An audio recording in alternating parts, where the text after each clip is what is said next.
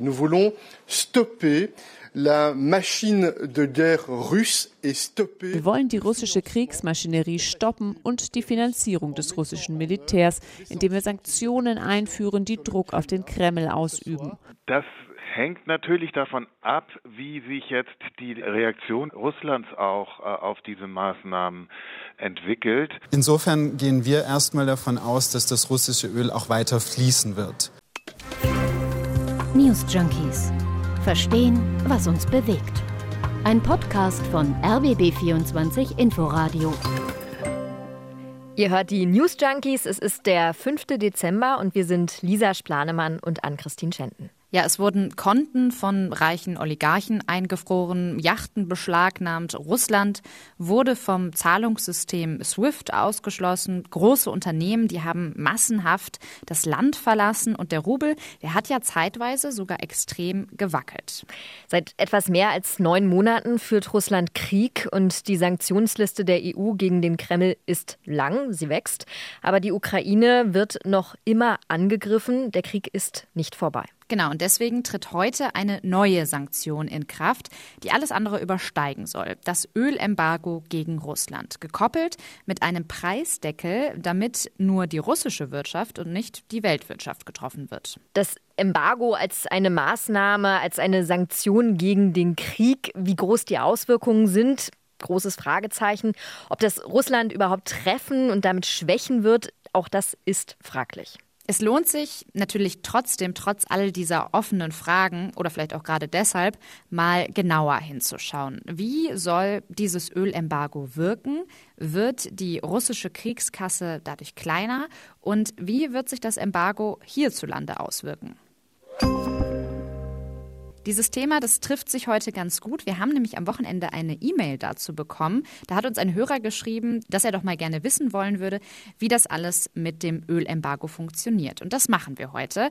Und wir fangen vielleicht erstmal mit dem Positiven an. Also in der Theorie kann man sagen, ist so ein Ölembargo eigentlich schon der Hammer. Eigentlich exportiert Russland nämlich allein nach Deutschland jeden Monat Millionen Tonnen Öl. Allein im Juni waren es ungefähr 2,3 Millionen Tonnen. Ja, das ist eine wirklich sehr abstrakte Menge. Diese 2,3 Millionen Tonnen, die sind schwer mhm. vorstellbar, kann man schwierig greifen.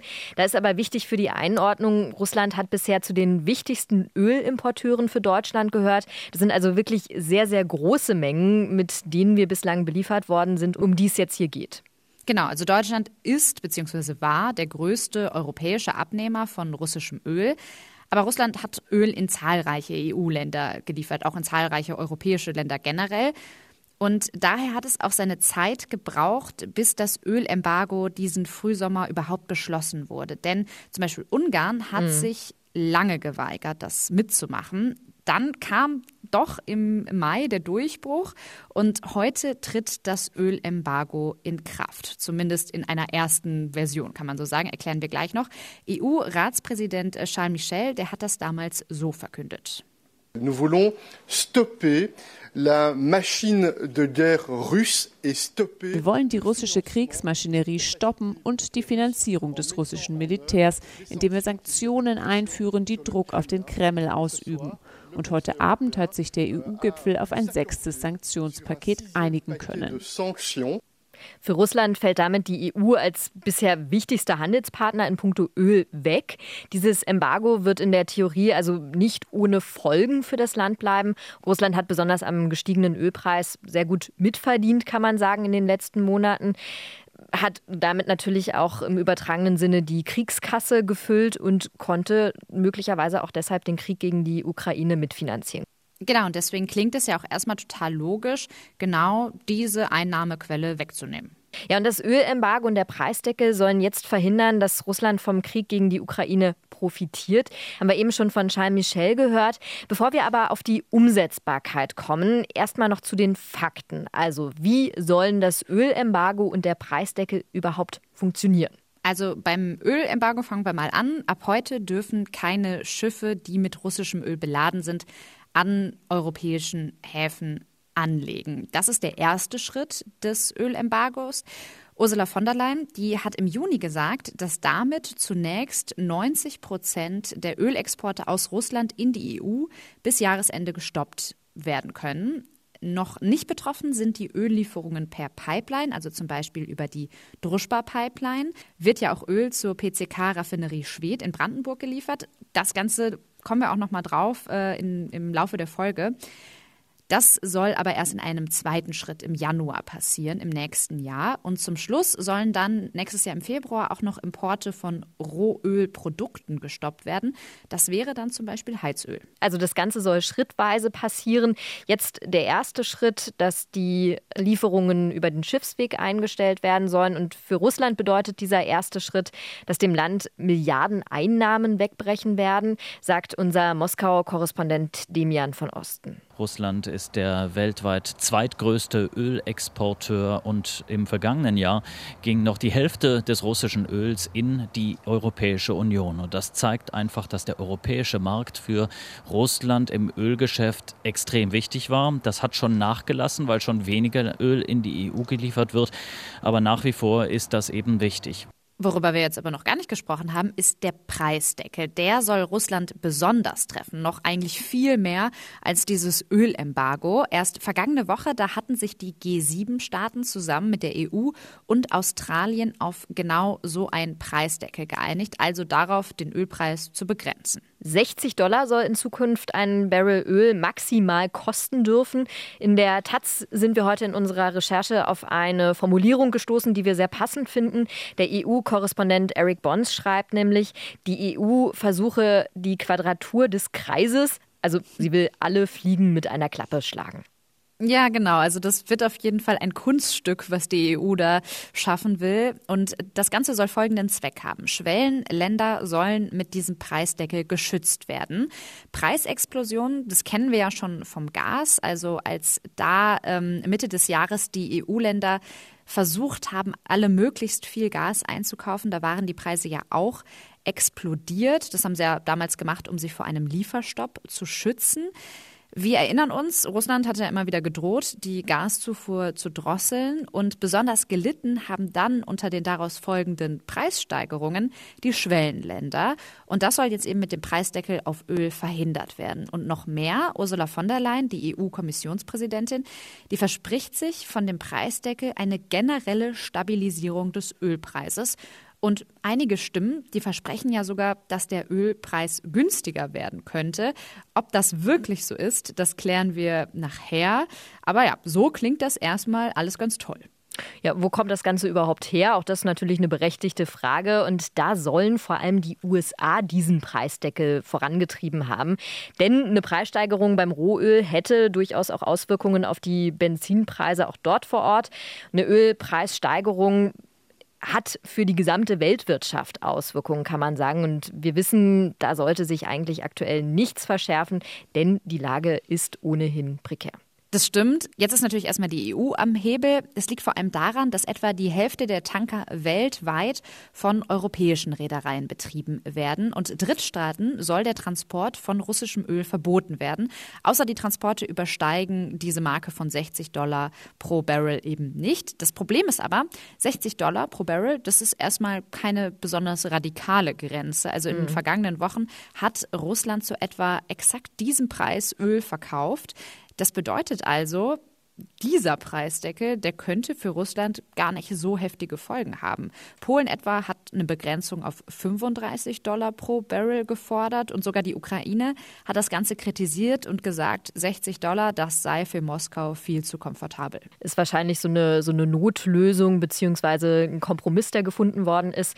Und Russland hat sich gleichzeitig nach neuen Partnern umgesehen, hat die Handelsbeziehungen mit China und Indien gestärkt und droht sogar direkt, wer den Preisdeckel umsetze, der werde gar kein Öl mehr bekommen.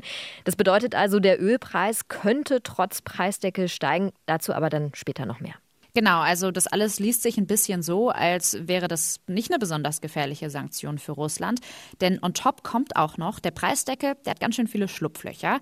Es ist einfach keine wasserdichte Lösung. Zunächst, er gilt nur für die Lieferungen per Schiff und wird, das ist ein bisschen kompliziert, das erklären wir jetzt hier auch nicht im, nicht im Detail, aber er wird über Versicherungen für Schiffe umgesetzt. Aber es gibt jetzt schon den Verdacht, dass einige Reedereien, zum Beispiel in Zypern oder Griechenland, sich nicht an diese neuen Regeln aus Brüssel halten werden. Russland hingegen baut sogar Berichten zufolge schon eine eigene Tankerflotte aus. So könnten sie dann diese EU-Regeln umgehen. Ja, das wäre dann alles ganz schön zwecklos. An Christine, ich würde vorschlagen, schauen wir uns jetzt mal an, wie sich der Ölpreis in Zukunft entwickeln könnte und was das Ölembargo für ganz konkrete Folgen hierzulande hat. Zum Beispiel auch für die PCK-Raffinerie in Schwedt. Also, ab heute soll der Preis für russisches Öl nur noch maximal 60 Dollar pro Barrel betragen. Und wie gesagt, wir schauen uns jetzt mal an, was dieser Preisdeckel konkret mit dem Ölpreis macht. Also, ob Öl damit günstiger wird. Jetzt kann man sich natürlich an der Stelle fragen, warum wurden überhaupt 60 Dollar als Preisdeckel festgelegt. Dann kleiner Einschub, es ist nämlich so, dass Öl häufig in Dollar gehandelt wird und deshalb ist hier wahrscheinlich diese Währung als Richtlinie gewählt worden. Das also als kleine Side-Info, 60 Dollar sind jetzt die Grenze, die ab heute dann auch gilt für ein Barrel russisches Öl.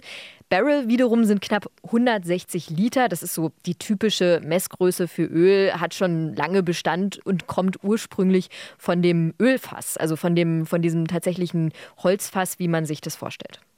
Ah, okay, das habe ich mich nämlich auch schon die ganze Zeit gefragt. Und es ist so, mit Rohöl wird an speziellen Ölbörsen gehandelt. Deswegen kann sich der Ölpreis auch immer mal wieder ändern, wenn der Kurs schwankt. Für das russische Öl gilt jetzt aber eben diese Obergrenze. Damit sollen die russischen Einnahmen aus dem Rohöl gedeckelt werden. Ja, und für Russland haben wir ja eben auch schon drüber gesprochen, ist der Rohölhandel eine wirklich wichtige Einnahmequelle. Wichtige Abnehmer waren bislang viele EU-Länder. Deswegen ergibt es durchaus Sinn aus EU-Sicht, da an diesem Hebel zu schrauben. Jetzt konnte man die letzten Monate beobachten, dass die Einfuhren beim Öl schon etwas rückläufig waren, wenn man sich die Statistik des Statistischen Bundesamts anguckt. Trotzdem sind die Preise für Energie zuletzt in die Höhe geschossen und das auch beim Ölpreis. Eigentlich sollte ja die Preisentwicklung mit dieser Maßnahme, die jetzt eingeführt worden ist, gedämpft werden. Thomas Benedix, Ölexperte bei Union Investment, ist da allerdings noch sehr skeptisch. Es ist allerdings im Moment so, dass das, der größte Teil des russischen Öls zu Preisen, die niedriger als 60 Dollar sind, verkauft wird. Insofern gehen wir erstmal davon aus, dass das russische Öl auch weiter fließen wird. In, allerdings eben in andere Märkte als nur in die EU, als in die EU. Russland könnte sein Öl also verstärkt über Umwege verkaufen. Ja, und denkbar ist auch, dass durch das Ölembargo und den Preisdeckel eine Verknappung auf dem Weltmarkt entsteht, also weniger Angebot, das verfügbar ist. Und das treibt normalerweise so im ähm, Wirtschaftsrechnen die Preise in die Höhe. Und das könnte dann auch entsprechend beim Rohöl der Fall sein. Ganz aktuell ist es aber so, dass es beim Ölpreis kaum Bewegungen gibt. So hat es zum Beispiel Dr. Klaus-Jürgen Gern, Experte für Weltkonjunktur und Rohstoffmärkte am Kiel-Institut für Weltwirtschaft, heute im Inforadio eingeordnet. Gegenwärtig sind die Märkte relativ ruhig. Wir haben einen leichten äh, Anstieg des Ölpreises für Brent und einen leichten Rückgang des Ölpreises für russisches Öl an den Märkten heute gesehen. Das ist genau die äh, Richtung, die man erwarten würde bei diesen Maßnahmen. Ja, der Experte hat aber auch betont, dass jetzt ein wichtiger Faktor sein wird, wie Russland auf diese Sanktionen reagieren wird. Also erste Reaktion gab es ja schon von russischer Seite. Man werde den Ölpreisdeckel nicht akzeptieren, heißt es aus dem Kreml. Ja, und Russland kann ja auch zu Gegensanktionen greifen. Das hat heute Morgen im MoMA auch nochmal Russland-Korrespondent Demian von Osten betont. Putin hatte im Oktober schon einmal angekündigt, keine fossilen Energieträger mehr in Länder zu liefern, die sich an diesen Regeln beteiligen. Und das könnte einige Länder im Westen doch sehr hart treffen, wenn Russland das so konsequent umsetzen würde. Womöglich eskaliert man auch an anderer Stelle. Putin ist ja bekannt dafür, zu eskalieren und dann seine Vorteile daraus zu ziehen. Das also die Einschätzungen von Moskau-Korrespondent Demian von Osten. Es könnte also sein, dass die Situation weiter eskaliert. Auch das muss man natürlich ganz genau weiter beobachten. Das Ölembargo und der Ölpreisdeckel waren nicht leicht umzusetzen oder sind nicht leicht umzusetzen, denn gerade das Embargo, das hat auch Auswirkungen hier bei uns in Deutschland. Vor allem die PCK-Raffinerie in Schwedt, über die haben wir in den letzten Monaten sehr viel berichtet, die hat große Probleme, denn sie wurde ja bislang immer mit russischem Rohöl beliefert. Und da war lange nicht klar, wie man dieses Problem lösen soll. Die Raffinerie ist ja für einen Großteil des Spritz hier in der Region Berlin-Brandenburg verantwortlich. Und an der PCK-Raffinerie in Schwedt hängen hunderte Arbeitsplätze. Da gab es lange die große Sorge, wie es jetzt für den Standort schlussendlich weitergehen soll. Ja, für Schwedt gilt jetzt erstmal die Sonderregelung, dass das russische Gas weiter über die Pipeline kommen kann, über die bisher beliefert wurde. Das ändert sich aber ja dann im Januar, also mit dem Jahreswechsel. Künftig soll Öl aus Polen nach Schwedt geliefert werden. Das ist dann aber sehr umständlich über den Rostocker Hafen. Ja, und da ist auch nochmal wichtig zu sagen, das deckt längst nicht den eigentlichen Bedarf. Heute im Inforadio hat sich dazu der zuständige Staatssekretär im Wirtschaftsministerium, Michael Kellner von Bündnis 90 Die Grünen, geäußert. Er sagt, die Gespräche laufen. Nun, wir haben in, in Ostdeutschland ja zwei Raffinerien. Wir haben Leuna und Schwedt. Und es ist so, dass ähm, über 75 Prozent oder ungefähr 75 Prozent für, für Leuna über Danzig kommen wird. Das liegt auch daran, dass Leuna sehr lange Verträge hat und wir brauchen zusätzliche Mengen für Schwed und da sind wir in einem guten Austausch mit der polnischen Regierung. Ja, da müssen jetzt noch schnell Lösungen gefunden werden. Die Zeit drängt ja auch. Die Übergangsphase läuft im neuen Jahr aus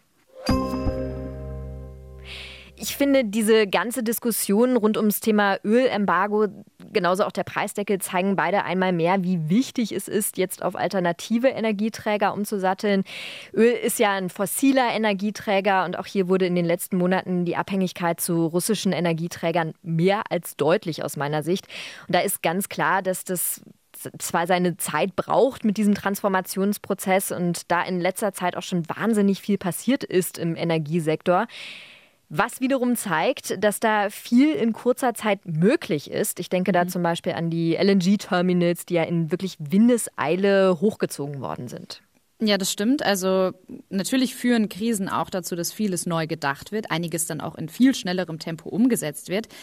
Aber an einigen Stellen erleben wir zurzeit ja auch eine Rolle rückwärts. Also mhm. zum Beispiel beim Thema Atomkraft, ne, die AKW, die jetzt einige Monate länger laufen sollen, um die Energieversorgung zu sichern. Das haben wir hier im Podcast ja auch schon sehr oft thematisiert. Und diese Krisen, die führen eben dazu, schnell zu reagieren und das dann positiv wie negativ, beziehungsweise einfach in alle Richtungen. Ja, Stichwort positiv. Großer Hoffnungsträger ist ja unter anderem grüner Wasserstoff. Wasserstoff ist in rauen Mengen verfügbar, unter anderem, wie ja der Name auch schon sagt, im Wasser. Auch da kommt zurzeit Bewegung in die Sache. Ja, Bundeswirtschaftsminister Robert Habeck, der ist gerade in Namibia, um dort über eine Wasserstoffzusammenarbeit zu sprechen. Damit könnte sich Deutschland in Zukunft breiter aufstellen und wäre damit abgesicherter. Das war's von uns an dieser Stelle. Wir verabschieden uns und sagen Tschüss, bis zum nächsten Mal. Ciao, bis dann. News Junkies. Verstehen, was uns bewegt. Ein Podcast von RBB24 Inforadio. Wir lieben das Warum.